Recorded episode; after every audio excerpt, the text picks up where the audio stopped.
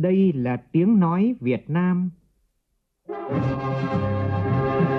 tiếng nói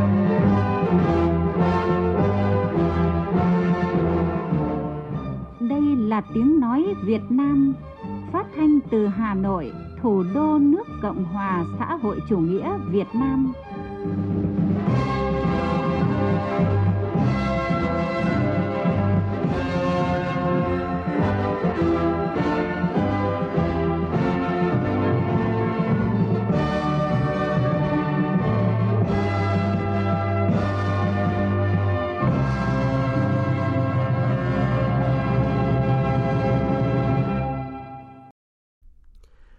Kính chào quý vị và các bạn.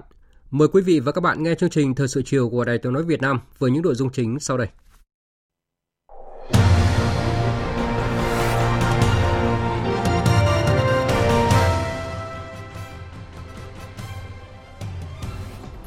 Ban Bí thư ban hành chỉ thị về tăng cường sự lãnh đạo của Đảng đối với công tác bảo đảm trật tự an toàn giao thông trong tình hình mới. Lần đầu tiên Quốc hội thảo luận trực tiếp tại hội trường về báo cáo kết quả giám sát việc giải quyết kiến nghị của cử tri, hoạt động thể hiện sự coi trọng của Quốc hội đối với kiến nghị của cử tri, góp phần tháo gỡ khó khăn vướng mắc, thúc đẩy phát triển kinh tế xã hội, ổn định tình hình trật tự an toàn xã hội, tạo niềm tin cho cử tri và nhân dân cả nước. Đẩy mạnh việc phát triển ngành công nghiệp điện gió, góp phần giảm hàng triệu tấn carbon từ nhiệt điện, một giải pháp mang tính dài hạn và chiến lược cho kinh tế Việt Nam trong thời gian tới. Trong phần tin quốc tế, Nga bắt đầu triển khai vũ khí hạt nhân chiến thuật tới Bê-la-rút. Đây là lần đầu tiên vũ khí hạt nhân đầu tiên của Nga ra bên ngoài lãnh thổ kể từ khi Liên Xô tan rã vào năm 1991. Tổng thống Mỹ Joe Biden và các nghị sĩ hàng đầu của Đảng Cộng hòa dường như sắp đạt được thỏa thuận cắt giảm chi tiêu chính phủ trong vòng 2 năm tới và nâng mức trần nợ công lên 31.400 tỷ đô la Mỹ.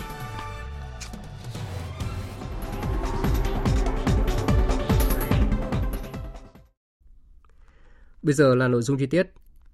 Sáng nay, thay mặt lãnh đạo Đảng, Nhà nước, Mặt trận Tổ quốc Việt Nam, Chủ tịch nước Võ Văn Thường đã tới thăm, chúc mừng chức sắc tăng ni Phật tử Giáo hội Phật giáo Việt Nam tại chùa Huê Nghiêm và chùa Minh Đạo, Thành phố Hồ Chí Minh nhân dịp Đại lễ Phật đản Phật lịch 2567, Dương lịch 2023.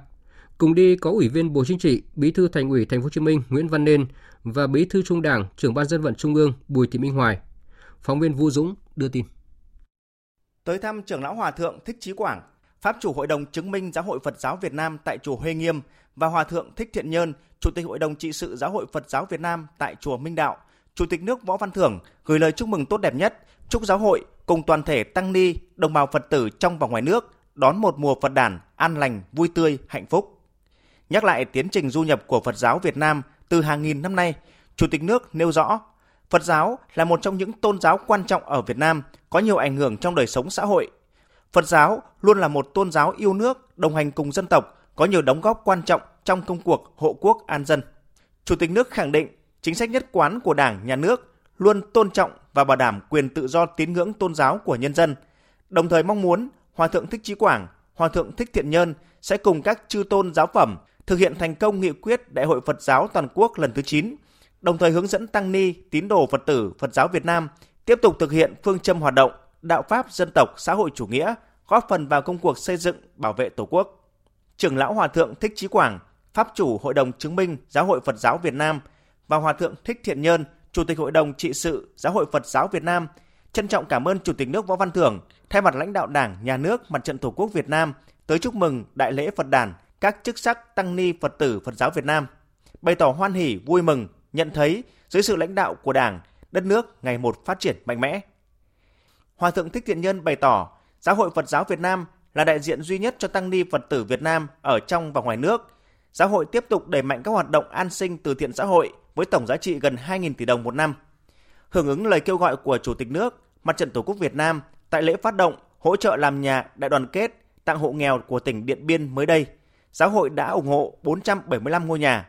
Giáo hội sẽ tổ chức trang nghiêm đại lễ Phật đản và sự kiện kỷ niệm 60 năm Bồ Tát Thích Quảng Đức, vị Pháp thiêu thân cùng nhiều hoạt động hợp tác quốc tế quan trọng khác. Chiều nay tại nhà Quốc hội, Chủ tịch Quốc hội Vương Đình Huệ tiếp đoàn Thượng nghị sĩ Hoa Kỳ do Thượng nghị sĩ Mike Crapo dẫn đầu đang có chuyến thăm và làm việc tại nước ta. Phóng viên Lê Tuyết đưa tin. Tại cuộc tiếp, Chủ tịch Quốc hội Vương Đình Huệ và các thượng nghị sĩ Hoa Kỳ đã trao đổi thẳng thắn và nhất trí cao về nhiều vấn đề trong hợp tác hai nước và hai quốc hội trong thời gian tới. Chủ tịch Quốc hội Vương Đình Huệ bày tỏ mong muốn hai nước tiếp tục mở rộng hợp tác dưới nhiều hình thức khác nhau để các nghị sĩ Hoa Kỳ và đại biểu Quốc hội Việt Nam hiểu biết thêm về tình hình mỗi nước và quan hệ song phương, đặc biệt là giữa các nghị sĩ trẻ, thúc đẩy xây dựng cơ chế trao đổi phối hợp giữa Quốc hội hai nước, giữa các ủy ban chuyên môn, nhóm nghị sĩ hữu nghị, các trợ lý nghị sĩ và sớm thành lập nhóm các nghị sĩ ủng hộ quan hệ Việt Nam-Hoa Kỳ tại Quốc hội Mỹ, nghiên cứu xây dựng cơ chế trao đổi làm việc chính thức giữa các ủy ban chuyên môn của Quốc hội Việt Nam và Quốc hội Mỹ. Về quan hệ kinh tế thương mại, hai bên nhất trí cho rằng đây tiếp tục là điểm sáng và là động lực của quan hệ song phương với kim ngạch thương mại hai nước năm 2022 đạt con số kỷ lục 123 tỷ đô la Mỹ và Việt Nam đã trở thành một trong 8 đối tác thương mại lớn nhất của Hoa Kỳ và Hoa Kỳ tiếp tục là thị trường xuất khẩu lớn nhất của Việt Nam trong nhiều năm. Chủ tịch Quốc hội khẳng định Việt Nam luôn nỗ lực cải thiện môi trường đầu tư kinh doanh, tạo điều kiện thuận lợi nhất cho các doanh nghiệp nhà đầu tư, đề nghị Quốc hội Hoa Kỳ tiếp tục ủng hộ việc duy trì quan hệ thương mại ổn định lâu dài giữa hai nước, tiếp tục tạo thuận lợi cho nông sản Việt Nam như cá tra, tôm, nhập khẩu hoa quả, đề nghị Hoa Kỳ công nhận quy chế kinh tế thị trường của Việt Nam. Thượng nghị sĩ Mike Crapo cho biết sẽ chuyển thông điệp của Chủ tịch Quốc hội đến Tổng thống Hoa Kỳ, Quốc hội Hoa Kỳ và các nhà đàm phán của Hoa Kỳ khi đề cập đến việc tiếp tục tham gia của Hoa Kỳ trong việc đảm bảo tiếp cận thị trường và đàm phán các hiệp định thương mại tự do như CPTPP, các hiệp định thương mại song phương. Chủ tịch Quốc hội cho biết Việt Nam ủng hộ vai trò Chủ tịch APEC của Hoa Kỳ, mong muốn Hoa Kỳ ủng hộ Việt Nam đăng cai năm APEC 2027. Về Biển Đông, Việt Nam đánh giá cao Hoa Kỳ ủng hộ lập trường của Việt Nam và ASEAN liên quan đến Biển Đông, trong đó có việc bảo đảm tự do hàng hải hàng không, giải quyết hòa bình các tranh chấp trên cơ sở luật pháp quốc tế UNCLOS 1982, không đe dọa và sử dụng vũ lực. Chủ tịch Quốc hội và các thượng nghị sĩ Hoa Kỳ cũng nhất trí cho rằng hợp tác khắc phục hậu quả chiến tranh tiếp tục là điểm sáng trong quan hệ hai nước.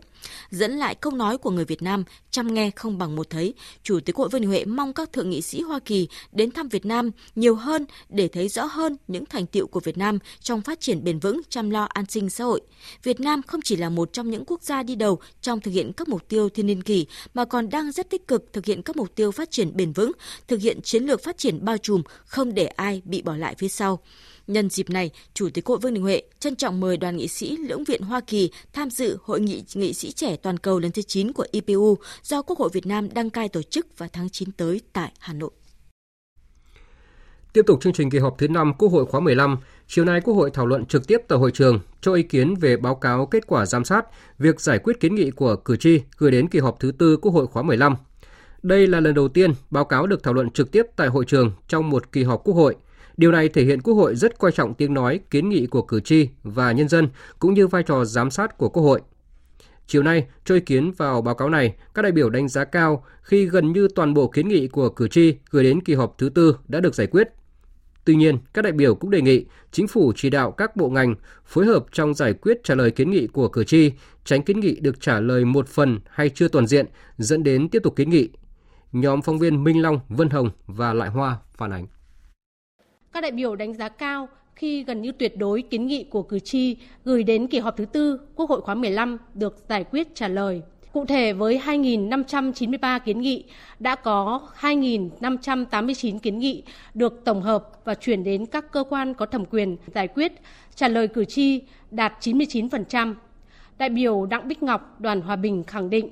hoạt động của Quốc hội ngày càng công khai, minh bạch và đáp ứng kỳ vọng của cử tri. Kết quả này thể hiện sự nỗ lực quyết tâm rất lớn của Quốc hội, Chính phủ trong công tác lãnh đạo, chỉ đạo điều hành, thể hiện tính cầu thị, tiếp thu khi thực hiện công tác quản lý, điều hành và ban hành các văn bản quy phạm pháp luật. Việc Quốc hội, Chính phủ nỗ lực trong việc tiếp thu, nghiên cứu và giải trình các kiến nghị của cử tri, góp phần tháo gỡ có hiệu quả nhiều khó khăn vướng mắc từ cơ sở, thúc đẩy phát triển kinh tế xã hội, ổn định tình hình trật tự, an toàn xã hội, cải thiện đời sống của nhân dân, tạo niềm tin của cử tri và nhân dân. Tuy nhiên, đại biểu Lý Văn Huấn, Đoàn Thái Nguyên, đại biểu Dương Khắc Mai, Đoàn Đắk Nông và đại biểu Lý Tiết Hạnh, Đoàn Bình Định cho rằng, mặc dù các kiến nghị đã được bộ ngành tiếp thu và đã triển khai nhiều biện pháp giải quyết, nhưng chuyển biến còn chậm. Đại biểu Dương Khắc Mai đề nghị, ví dụ như là cử tri tỉnh Đắk Nông kiến nghị về một vấn đề khó khăn vướng mắc trên địa bàn tỉnh, như là các dự án điện gió thì Bộ Công Thương trả lời một phần. Phần còn lại, Bộ Công Thương đề nghị địa phương tham khảo ý kiến của Bộ Tài nguyên Môi trường, Bộ Tư pháp về vướng mắc liên quan đền bù hỗ trợ. Việc đoàn đại biểu Quốc hội tỉnh Đắk Nông sau khi nhận được văn bản trả lời của Bộ Công Thương rồi mới tiếp tục gửi câu hỏi đến Bộ Tài nguyên Môi trường, Bộ Tư pháp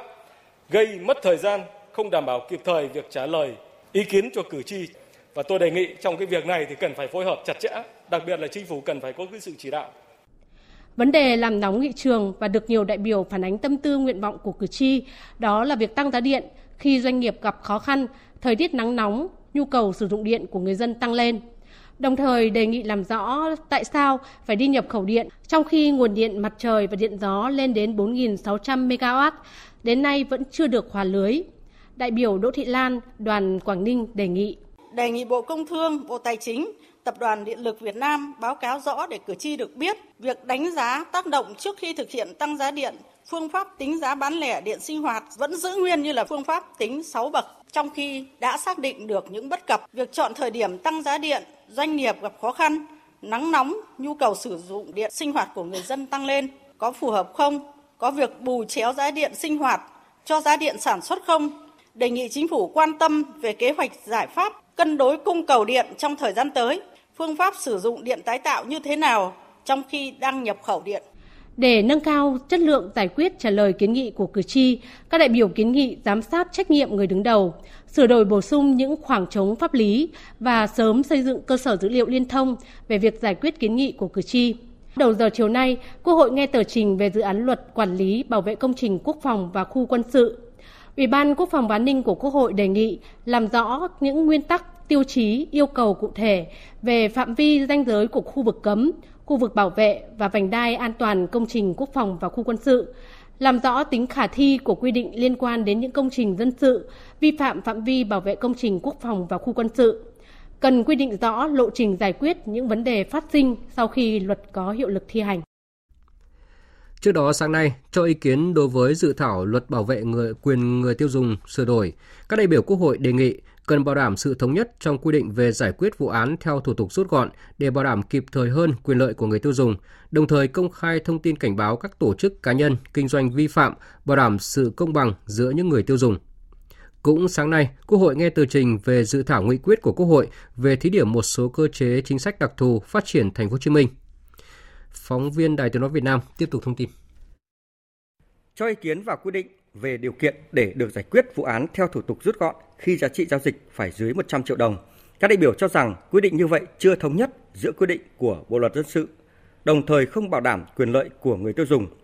Đại biểu Nguyễn Thị Thủy, đoàn Bắc Cạn và đại biểu Lê Xuân Thân, đoàn Khánh Hòa phân tích. Giải quyết vụ án theo thủ tục rút gọn tại tòa án thì dự thảo quy định là một trong những điều kiện để được giải quyết vụ án theo thủ tục rút gọn. Đó là khi giá trị giao dịch phải dưới 100 triệu đồng, tức là từ 101 triệu trở lên thì sẽ không được áp dụng thủ tục rút gọn để giải quyết vụ án. Tôi xin kiến nghị trong cái điều này thì chúng ta bỏ cái điều kiện về giá trị tranh chấp, không nên hạn chế việc giải quyết vụ án theo thủ tục rút gọn chỉ vì giao dịch đó có giá trị hơn 100 triệu đồng, trong khi là tất cả những cái điều kiện khác đều thỏa mãn cái điều kiện để áp dụng thủ tục rút gọn.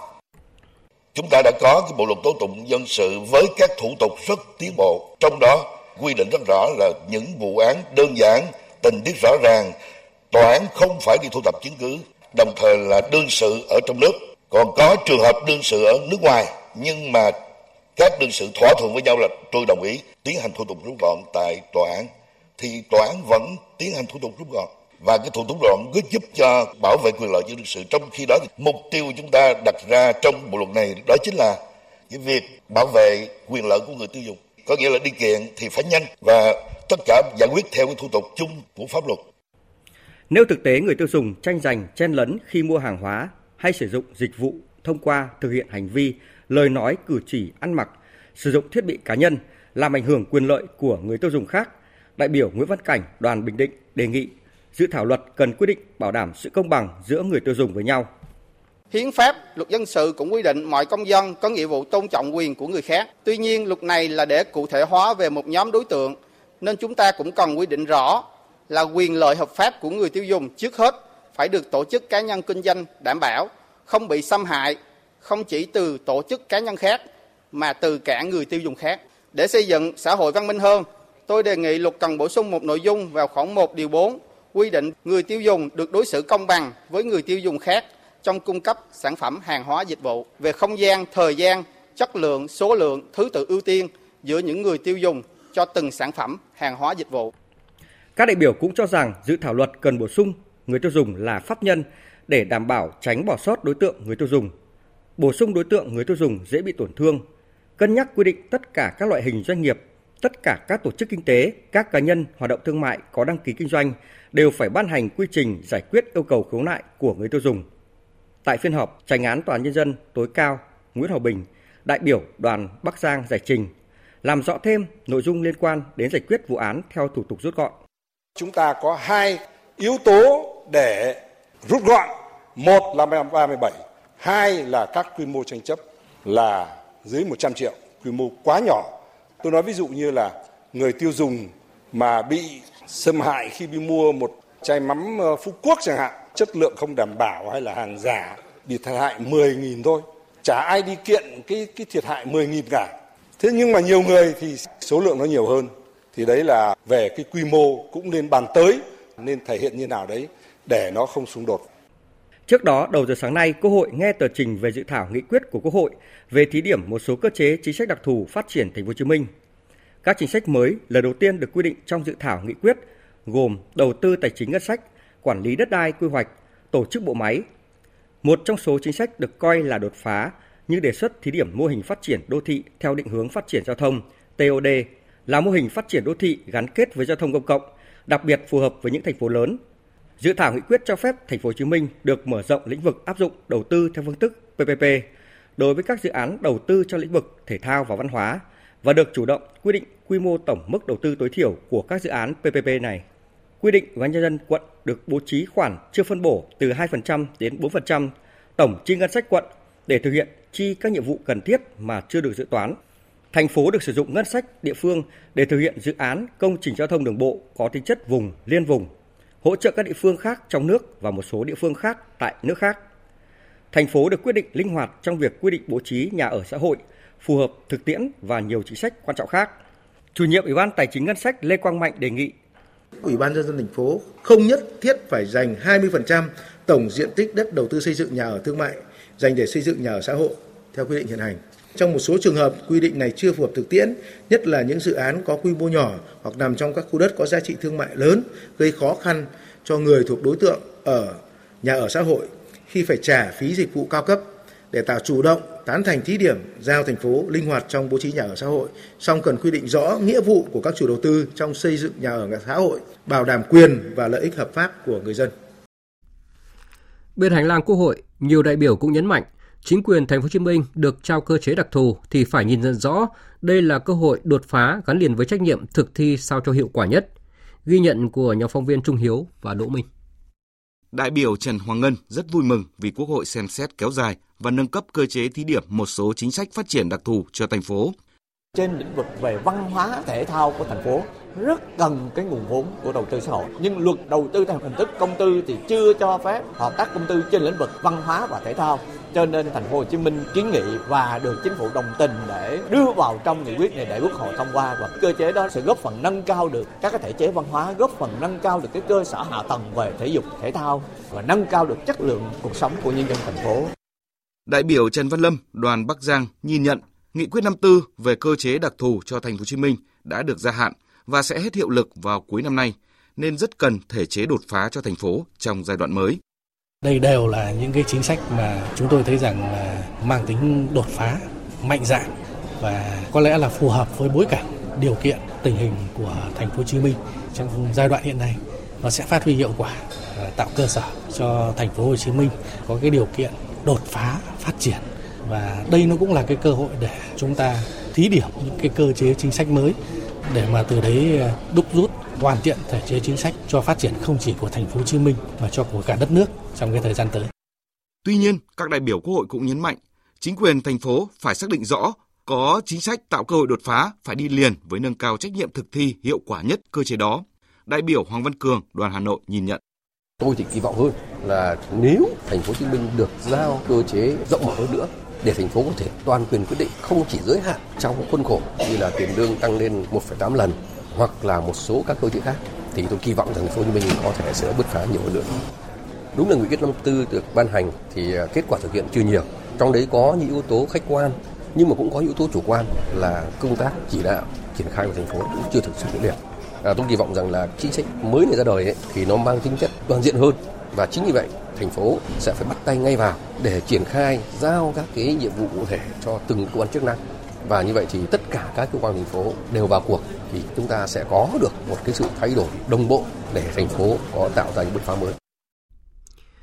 Nhóm phóng viên Đài Tiếng nói Việt Nam vừa chuyển đến quý vị và các bạn toàn bộ nội dung ngày làm việc hôm nay của Quốc hội. Và theo chương trình thì ngày mai, Quốc hội sẽ thảo luận ở tổ về dự án luật sửa đổi bổ sung một số điều của Luật Công an Nhân dân, dự án luật sửa đổi bổ sung một số điều của Luật xuất cảnh, nhập cảnh của công dân Việt Nam và Luật nhập cảnh, xuất cảnh, quá cảnh, cư trú của người nước ngoài tại Việt Nam, và thảo luận ở hội trường về dự kiến chương trình giám sát của Quốc hội năm 2024.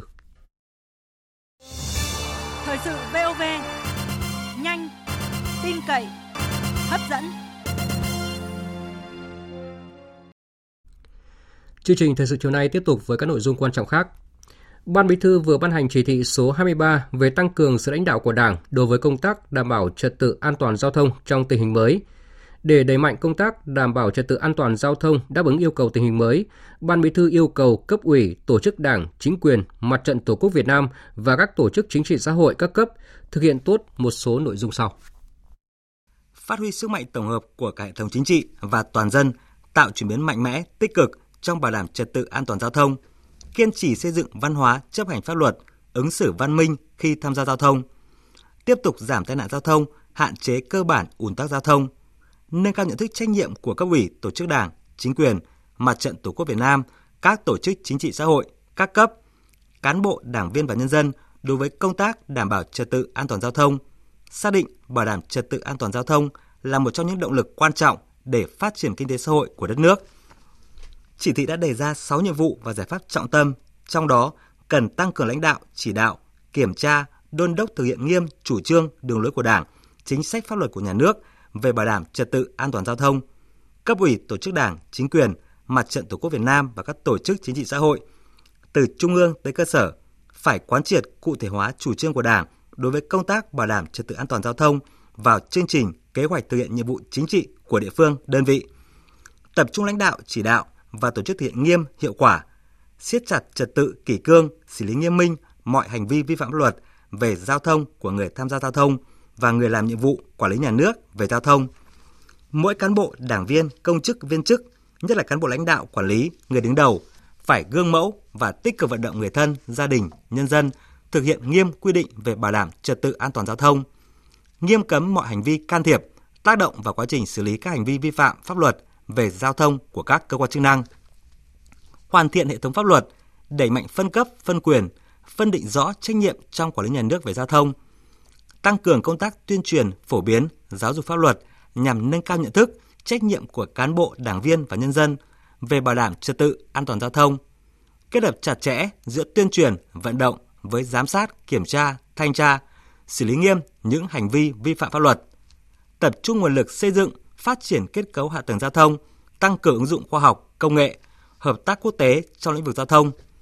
nâng cao năng lực quản lý, điều hành, phối hợp với các lực lượng trong bảo đảm trật tự an toàn giao thông và khắc phục cơ bản ùn tắc giao thông tại các đô thị lớn trọng điểm là thủ đô Hà Nội và thành phố Hồ Chí Minh. Thực hiện nghiêm quy hoạch đô thị, quy hoạch giao thông, quan tâm phát triển hệ thống công trình giao thông ngầm, giao thông trên cao, thực hiện nghiêm lộ trình di dời trụ sở cơ quan hành chính nhà nước, học viện, trường đại học, cao đẳng, dạy nghề, bệnh viện lớn, khu sản xuất công nghiệp ra ngoài khu vực trung tâm thành phố theo quy hoạch.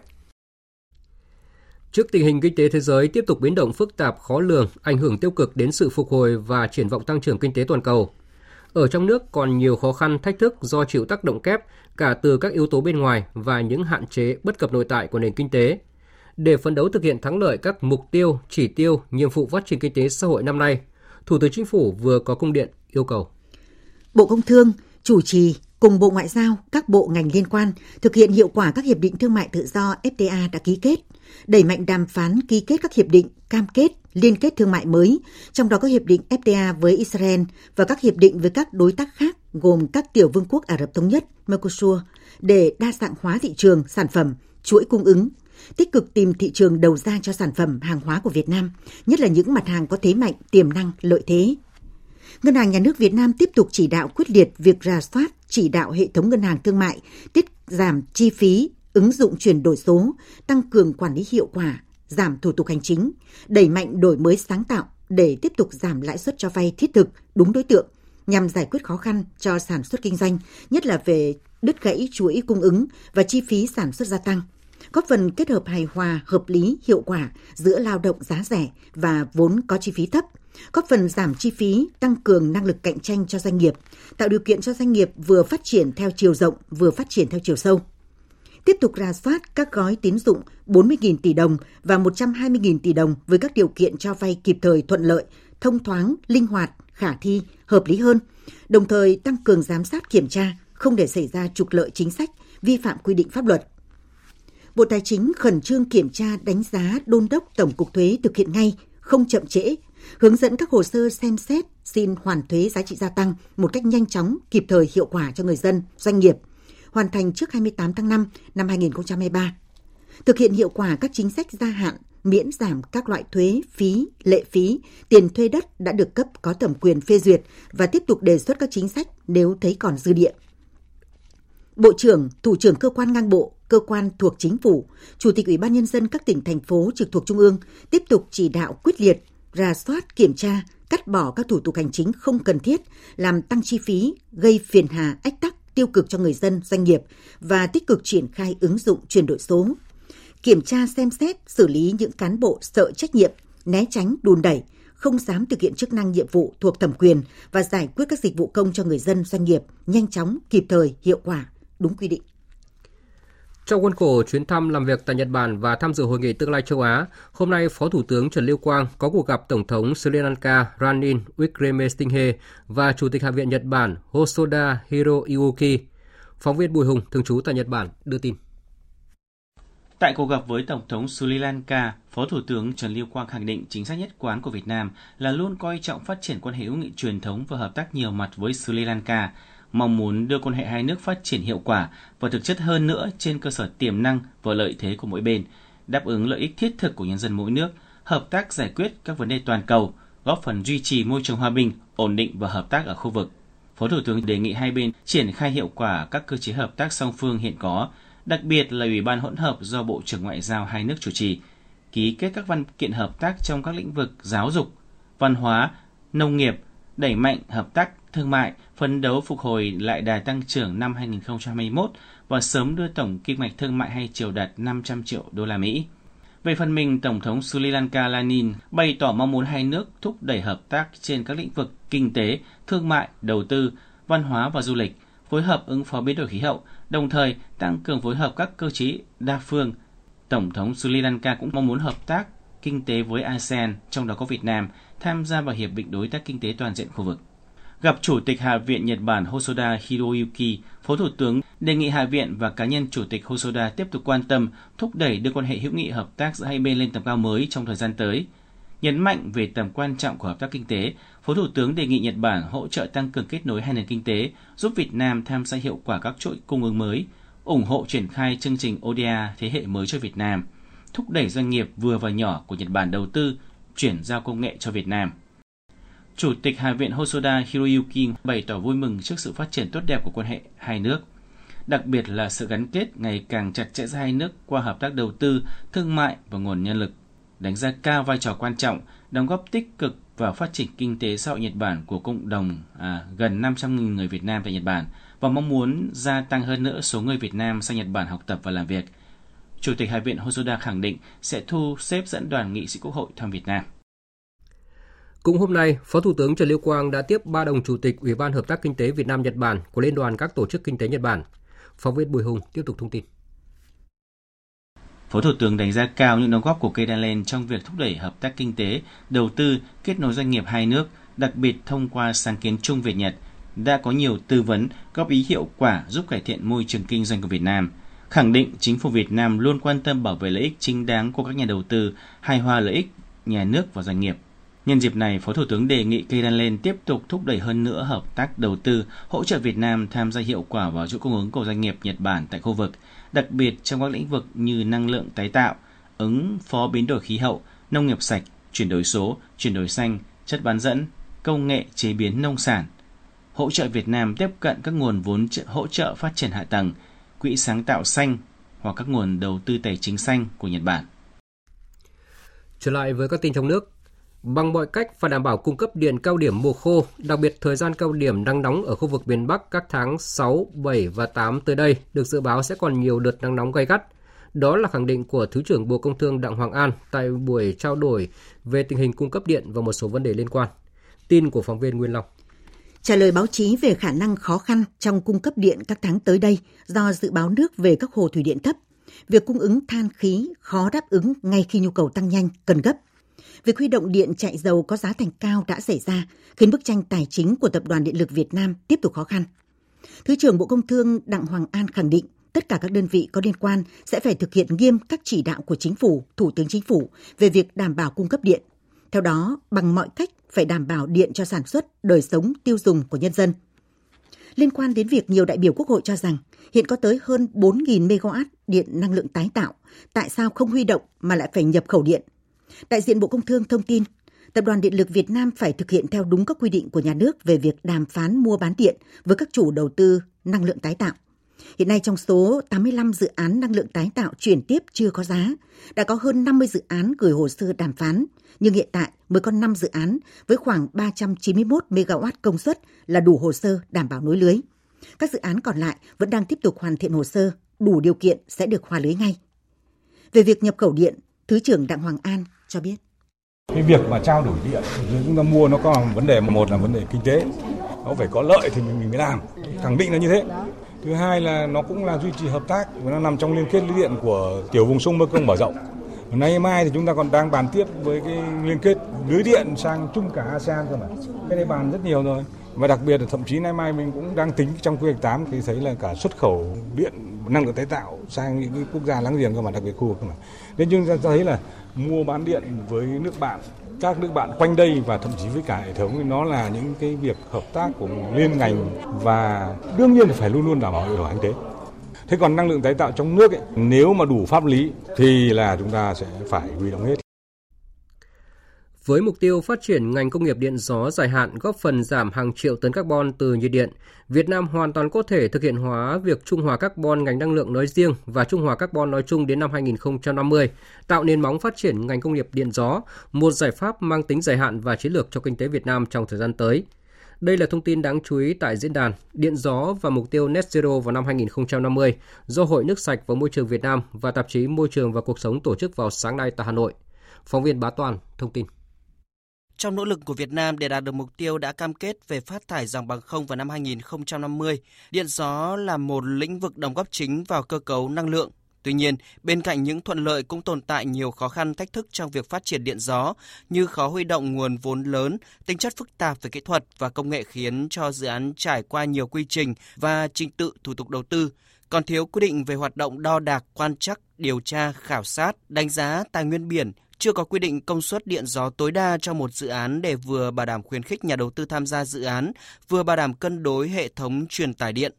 Ông Nguyễn Việt Dũng, Phó Chủ tịch Hội đồng Quản trị Công ty Cổ phần Hancom Việt Nam cho biết. Chúng tôi cũng mong muốn các nhà đầu tư khi tham gia vào dự án điện tại Việt Nam,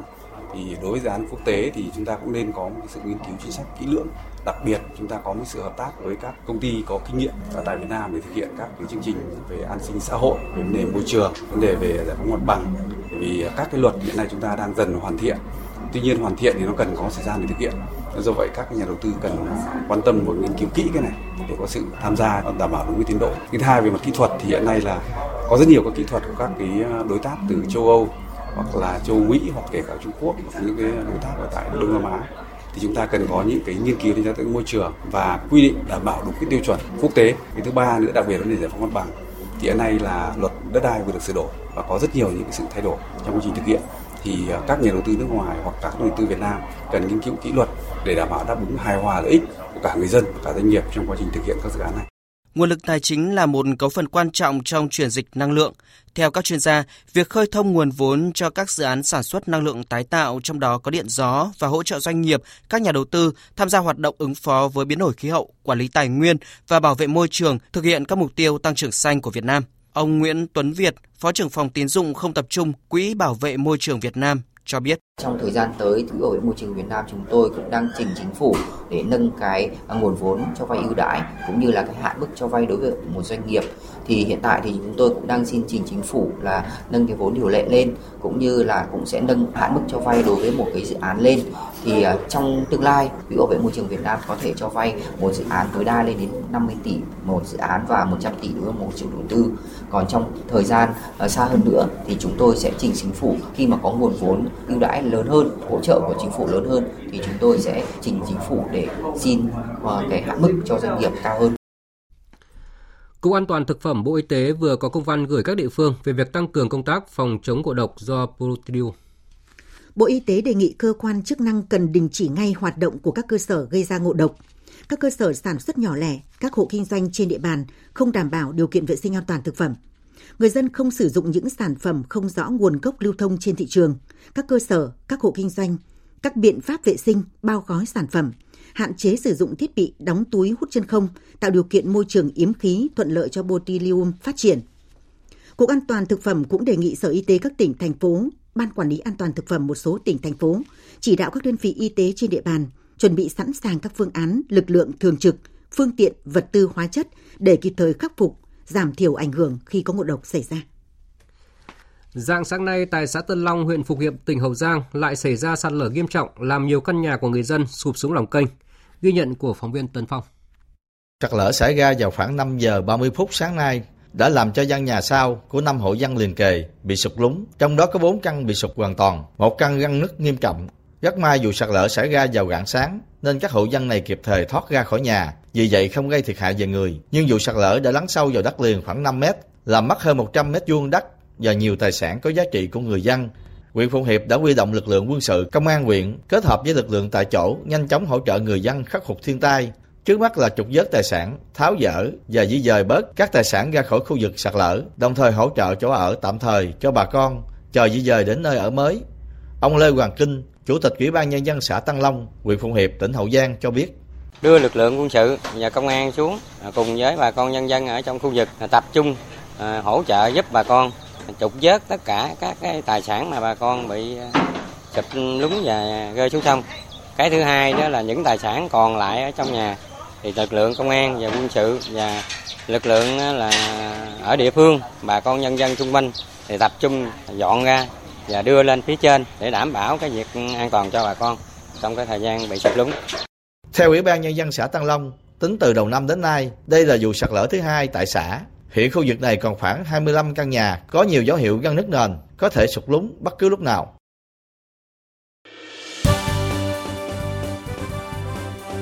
Thời sự tiếng nói Việt Nam. Thông tin nhanh, bình luận sâu, tương tác đa chiều.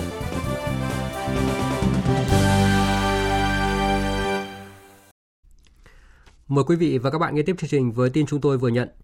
Chiều nay tại trụ sở Chính phủ, Thủ tướng Phạm Minh Chính đã tiếp bà Men Samon, Phó Thủ tướng, Bộ trưởng Bộ Quan hệ Quốc hội, Thượng viện và Thanh tra Vương quốc Campuchia, Chủ tịch Hội hữu nghị Campuchia Việt Nam đang ở thăm và làm việc tại nước ta.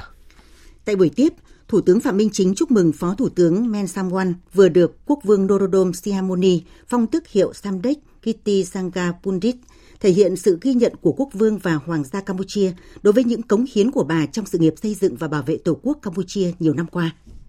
Thủ tướng Chính phủ đánh giá cao vai trò của Phó Thủ tướng Men Samon trên các cương vị lãnh đạo Đảng và chính quyền, cũng như vị trí Chủ tịch Hội hữu nghị Campuchia Việt Nam. Cảm ơn Samdech đã có nhiều đóng góp quan trọng cho việc vun đắp, củng cố tình hữu nghị đoàn kết, gắn bó giữa nhân dân hai nước. Mong rằng với những tình cảm sâu đậm dành cho đất nước và con người Việt Nam, bà sẽ tiếp tục có những đóng góp tích cực vào việc đẩy mạnh quan hệ hữu nghị và hợp tác toàn diện giữa hai nước. Phó Thủ tướng Vương quốc Campuchia Men Samon cảm ơn Thủ tướng Phạm Minh Chính đã dành thời gian tiếp đoàn. Cho biết, bà vừa có cuộc hội đàm rất thành công với Tổng Thanh tra Chính phủ Việt Nam và cùng ký bản ghi nhớ hợp tác mới. Samdech Men Samon tỏ ngưỡng mộ, chúc mừng những thành tựu phát triển kinh tế xã hội và vai trò vị thế uy tín của Việt Nam trên trường quốc tế. Cho biết, với cương vị của mình sẽ tiếp tục nỗ lực đóng góp xây dựng vun đắp cho mối quan hệ giữa hai nước, nhất là trong phát triển kinh tế, ứng phó với các vấn đề thách thức mới nổi, đấu tranh với các thế lực thù địch, âm mưu chia rẽ mối đoàn kết Việt Nam-Campuchia và thành quả cách mạng của mỗi nước. Trả lời câu hỏi của phóng viên đề nghị cho biết phản ứng của Việt Nam trước việc Trung tâm Bảo đảm an toàn hàng hải thuộc Bộ Giao thông Vận tải của Trung Quốc tiến hành lắp đặt 3 phao đèn báo hiệu tại một số thực thể thuộc quần đảo Trường Sa của Việt Nam. Phó phát ngôn Bộ Ngoại giao Việt Nam Phạm Thu Hằng nhấn mạnh, Việt Nam có đầy đủ cơ sở pháp lý và bằng chứng lịch sử để khẳng định chủ quyền của mình đối với quần đảo Trường Sa cũng như quần đảo Hoàng Sa, phù hợp với luật pháp quốc tế. Việc lắp đặt phao đèn báo hiệu tại các thực thể ở quần đảo Trường Sa mà không được sự đồng ý của Việt Nam là vi phạm chủ quyền của Việt Nam đối với quần đảo này, vì vậy không có giá trị pháp lý. Phó phát ngôn Phạm Thu Hằng nêu rõ, Việt Nam yêu cầu các bên liên quan không có hành động làm phức tạp tình hình, tôn trọng chủ quyền của Việt Nam, tôn trọng luật pháp quốc tế, Công ước Liên Hợp Quốc về luật biển năm 1982, tuyên bố về ứng xử của các bên ở Biển Đông DOC, giữ gìn môi trường hòa bình, ổn định và hợp tác ở Biển Đông. Tiếp theo là một số tin quốc tế đáng chú ý. Sau 2 tháng công bố kế hoạch thì hôm qua, Nga đã bắt đầu triển khai vũ khí hạt nhân chiến thuật tới Bê-la-rút trong bối cảnh của nước này cáo buộc phương Tây muốn kéo dài và làm leo thang cuộc xung đột tại Ukraine. Đây là lần triển khai vũ khí hạt nhân đầu tiên của Nga ra bên ngoài lãnh thổ kể từ khi Liên Xô tan rã vào năm 1991. Mỹ đã ngay lập tức có những tuyên bố trấn an các đồng minh. Tổng hợp của biên tập viên Đình Nam. Phát biểu bên lề cuộc họp của Hội đồng Kinh tế Á-Âu tại Moscow, Tổng thống Belarus Alexander Lukashenko hôm qua xác nhận vũ khí hạt nhân chiến thuật của Nga đã bắt đầu được triển khai trên lãnh thổ Belarus. Việc vận chuyển các đầu đạn hạt nhân đã bắt đầu. Theo Bộ trưởng Quốc phòng Nga, việc triển khai diễn ra trong bối cảnh tập thể các nước phương Tây đang tiến hành một cuộc chiến tranh không tuyên bố chống lại Nga và Belarus. Tuy nhiên, Bộ trưởng Quốc phòng Nga nhấn mạnh nước này không chuyển giao vũ khí hạt nhân cho Cộng hòa Belarus và quyền kiểm soát và quyết định sử dụng vũ khí hạt nhân vẫn thuộc về phía Nga. Theo đó, tất cả các biện pháp mà Nga và Belarus thực hiện đều tuân thủ nghiêm ngặt tất cả các nghĩa vụ pháp lý quốc tế hiện có. Trước động thái mới của Nga và Belarus, giới chức Mỹ đã đồng loạt đưa ra phản ứng. Người phát ngôn Bộ Ngoại giao Mỹ Matthew Miller cho biết, tôi muốn nói rằng chúng tôi lên án mạnh mẽ việc triển khai vũ khí hạt nhân Nga trên lãnh thổ Belarus. Như chúng tôi đã nói rõ, việc sử dụng vũ khí hóa học, sinh học hoặc hạt nhân trong xung đột sẽ dẫn đến những hậu quả nghiêm trọng. Thư ký báo chí Nhà Trắng Karine Jean-Pierre cho biết, Mỹ và các đồng minh đang theo dõi mọi động thái của Nga và Belarus, song khẳng định đây không phải là lý do mà Mỹ phải điều chỉnh tư thế hạt nhân hiện nay của mình. Mỹ cũng chưa nhận thấy có bất kỳ dấu hiệu nào Nga sẽ sử dụng vũ khí hạt nhân từ lãnh thổ Nga hay Belarus. Mỹ và Hàn Quốc vừa khởi động cuộc tập trận bắn đạn thật kết hợp quy mô lớn nhất từ trước đến nay để đánh dấu kỷ niệm 70 năm thành lập liên minh và 75 năm ngày thành lập lực lượng vũ trang Hàn Quốc. Cuộc tập trận diễn ra trong bối cảnh Triều Tiên được cho là đang hoàn thành những khâu chuẩn bị cuối cùng cho vụ phóng vệ tinh do thám đầu tiên của nước này. Liên tiếp các động thái ăn miếng trả miếng giữa các bên đã đẩy căng thẳng trên bán đảo Triều Tiên lên cao nhất trong nhiều năm. Biên tập viên Thu Hoài tổng hợp thông tin. Cuộc tập trận được chia thành 5 giai đoạn và sẽ kéo dài đến giữa tháng 6 với sự tham gia của 2.500 binh sĩ và hơn 600 hệ thống vũ khí tối tân. Trong những tháng gần đây, Mỹ và Hàn Quốc đã liên tiếp công bố các bước nhằm củng cố liên minh và tăng cường khả năng răn đe, từ nối lại các cuộc tập trận quân sự quy mô lớn, chia sẻ dữ liệu về các vụ thử tên lửa của Triều Tiên tới triển khai tàu ngầm hạt nhân. Sau khi hãng thông tấn chính thức Triều Tiên KCNA đưa tin, nhà lãnh đạo Kim Jong-un tuần trước đã thị sát cơ sở chế tạo vệ tinh do thám đầu tiên của nước này. Hàn Quốc hôm qua cũng tuyên bố đã phóng thành công tên lửa vũ trụ tự sản xuất, đưa một vệ tinh vào quỹ đạo.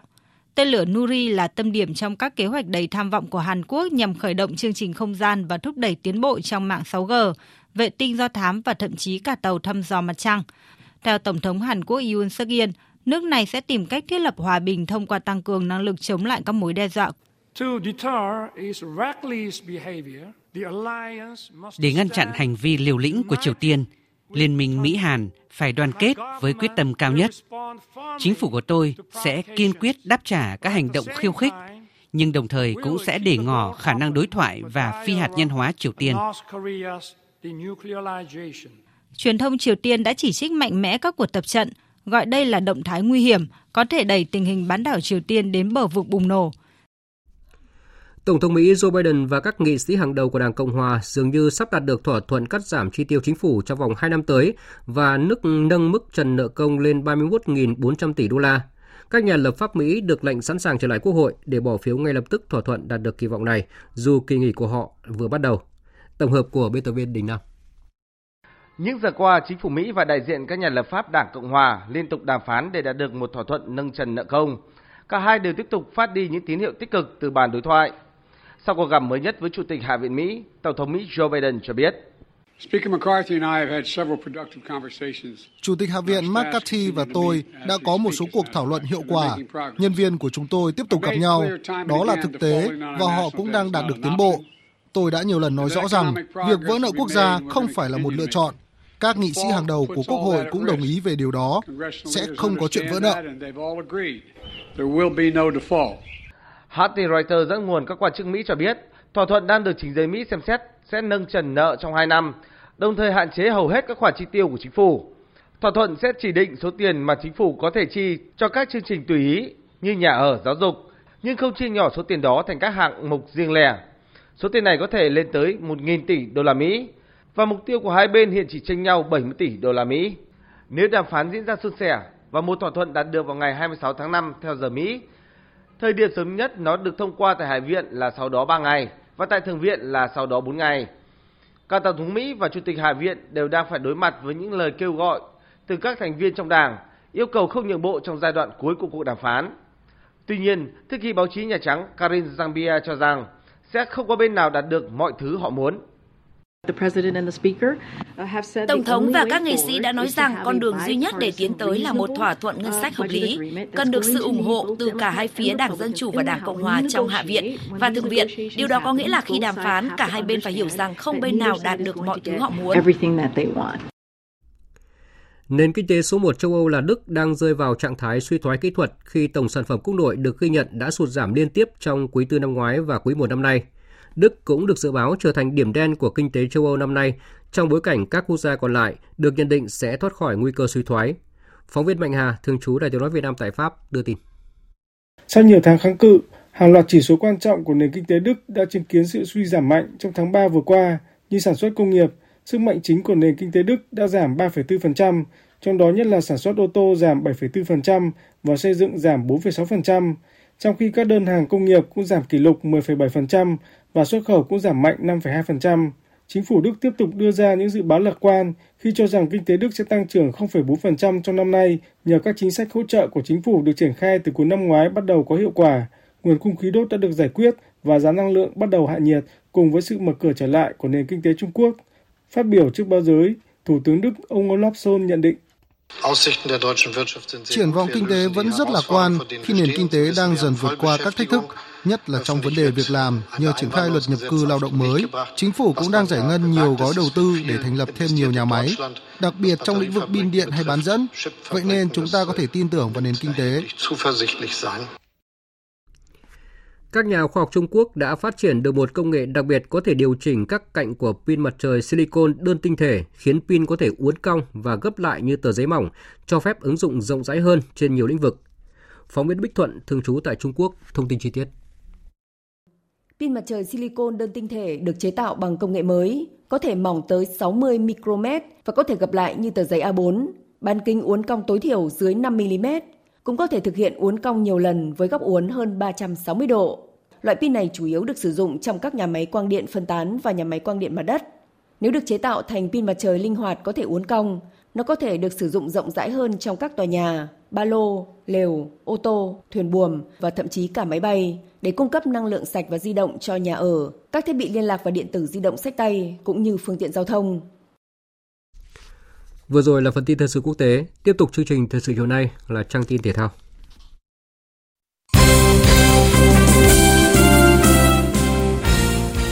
Thưa quý vị và các bạn, dù mới trở lại V-League nhưng đội bóng Tân binh Khánh Hòa lại thi đấu khá thành công ở quãng thời gian vừa qua.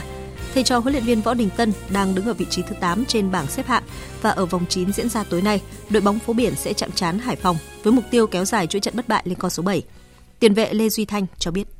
Em nằm tấp giữa, bây giờ thì đấu cũng thoải mái thôi nè. Mục tiêu thì kiếm từng điểm thôi, chứ không có là thứ hạng cao bao nhiêu. Nói chung là cứ tận dụng, càng nhiều điểm càng tốt. Sự đoàn kết và tính kỷ luật mà Ban huấn luyện Khánh Hòa áp dụng từ đầu mùa vẫn đang đi đúng hướng.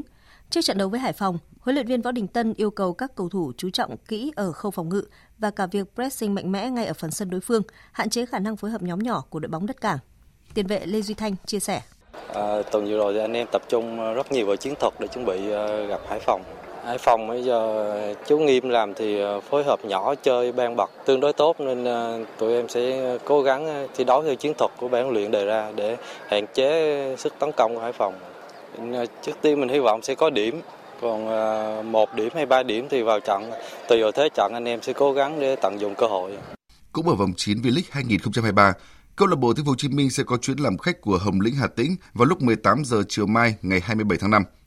Hiện tại câu lạc bộ TP HCM đang đứng cuối bảng xếp hạng và cơ hội để có điểm tại sân Hồng Lĩnh Hà Tĩnh cũng là không nhiều, khi mà đối thủ của thầy trò huấn luyện viên Vũ Tiến Thành vốn chỉ nổi tiếng là thi đấu khá tốt trên sân nhà. Huấn luyện viên Vũ Tiến Thành cho biết: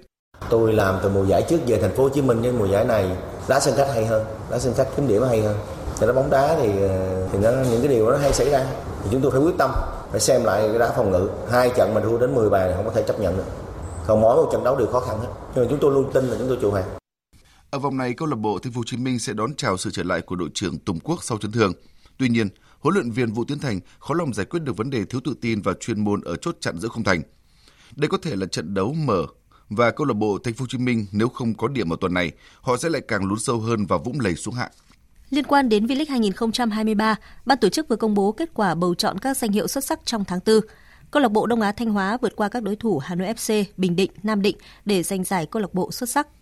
Tay săn bàn hàng đầu của họ là ngoại binh Paulo Camo Sardin cũng nhận luôn giải cầu thủ xuất sắc nhất. Nhà cầm quân Velisa Popov của đội bóng xứ Thanh cũng hoàn toàn không có đối thủ ở giải thưởng huấn luyện viên xuất sắc nhất tháng 4.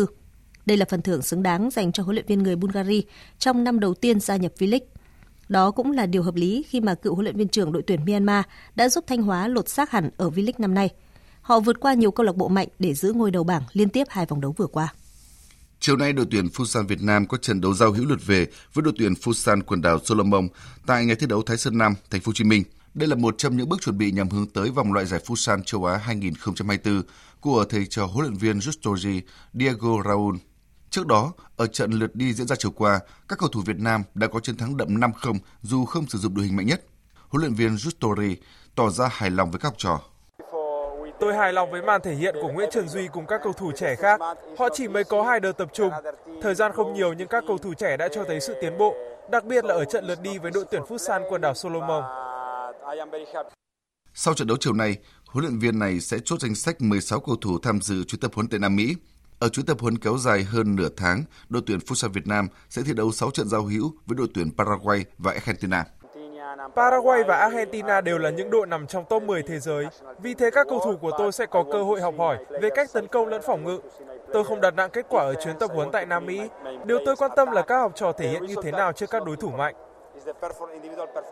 Đội tuyển điền kinh Việt Nam với 13 tuyển thủ đã lên đường dự tranh giải điền kinh quốc tế Đại Bắc Trung Hoa mở rộng 2023 diễn ra trong các ngày 27 và 28 tháng 5. Theo danh sách ban đầu, có tên tuyển thủ Nguyễn Thị Oanh, người vừa giành 4 huy chương vàng SEA Games 32. Tuy nhiên, vào phút chót, nữ tuyển thủ người Bắc Giang vẫn ở lại Việt Nam mà không đi tranh tài ở giải này. Theo ban huấn luyện, sau khi xem xét kỹ lưỡng, Nguyễn Thị Oanh sẽ dồn sức tập luyện trong nước để thi đấu giải vô địch châu Á 2023 diễn ra vào tháng 7 và hướng đến ASEAN 19 vào tháng 9 tới. Đây là các mục tiêu quan trọng để Nguyễn Thị Oanh thi đấu nhằm có kết quả cao nhất. Dự báo thời tiết. Phía Tây Bắc Bộ chiều tối và đêm có mưa rào và dông rải rác, cục bộ có mưa to, ngày nắng gián đoạn, gió nhẹ, nhiệt độ từ 23 đến 33 độ. Phía Đông Bắc Bộ chiều tối và đêm có mưa rào và dông rải rác, cục bộ có mưa to, ngày nắng gián đoạn, gió Đông Nam cấp 2, cấp 3, nhiệt độ từ 23 đến 33 độ.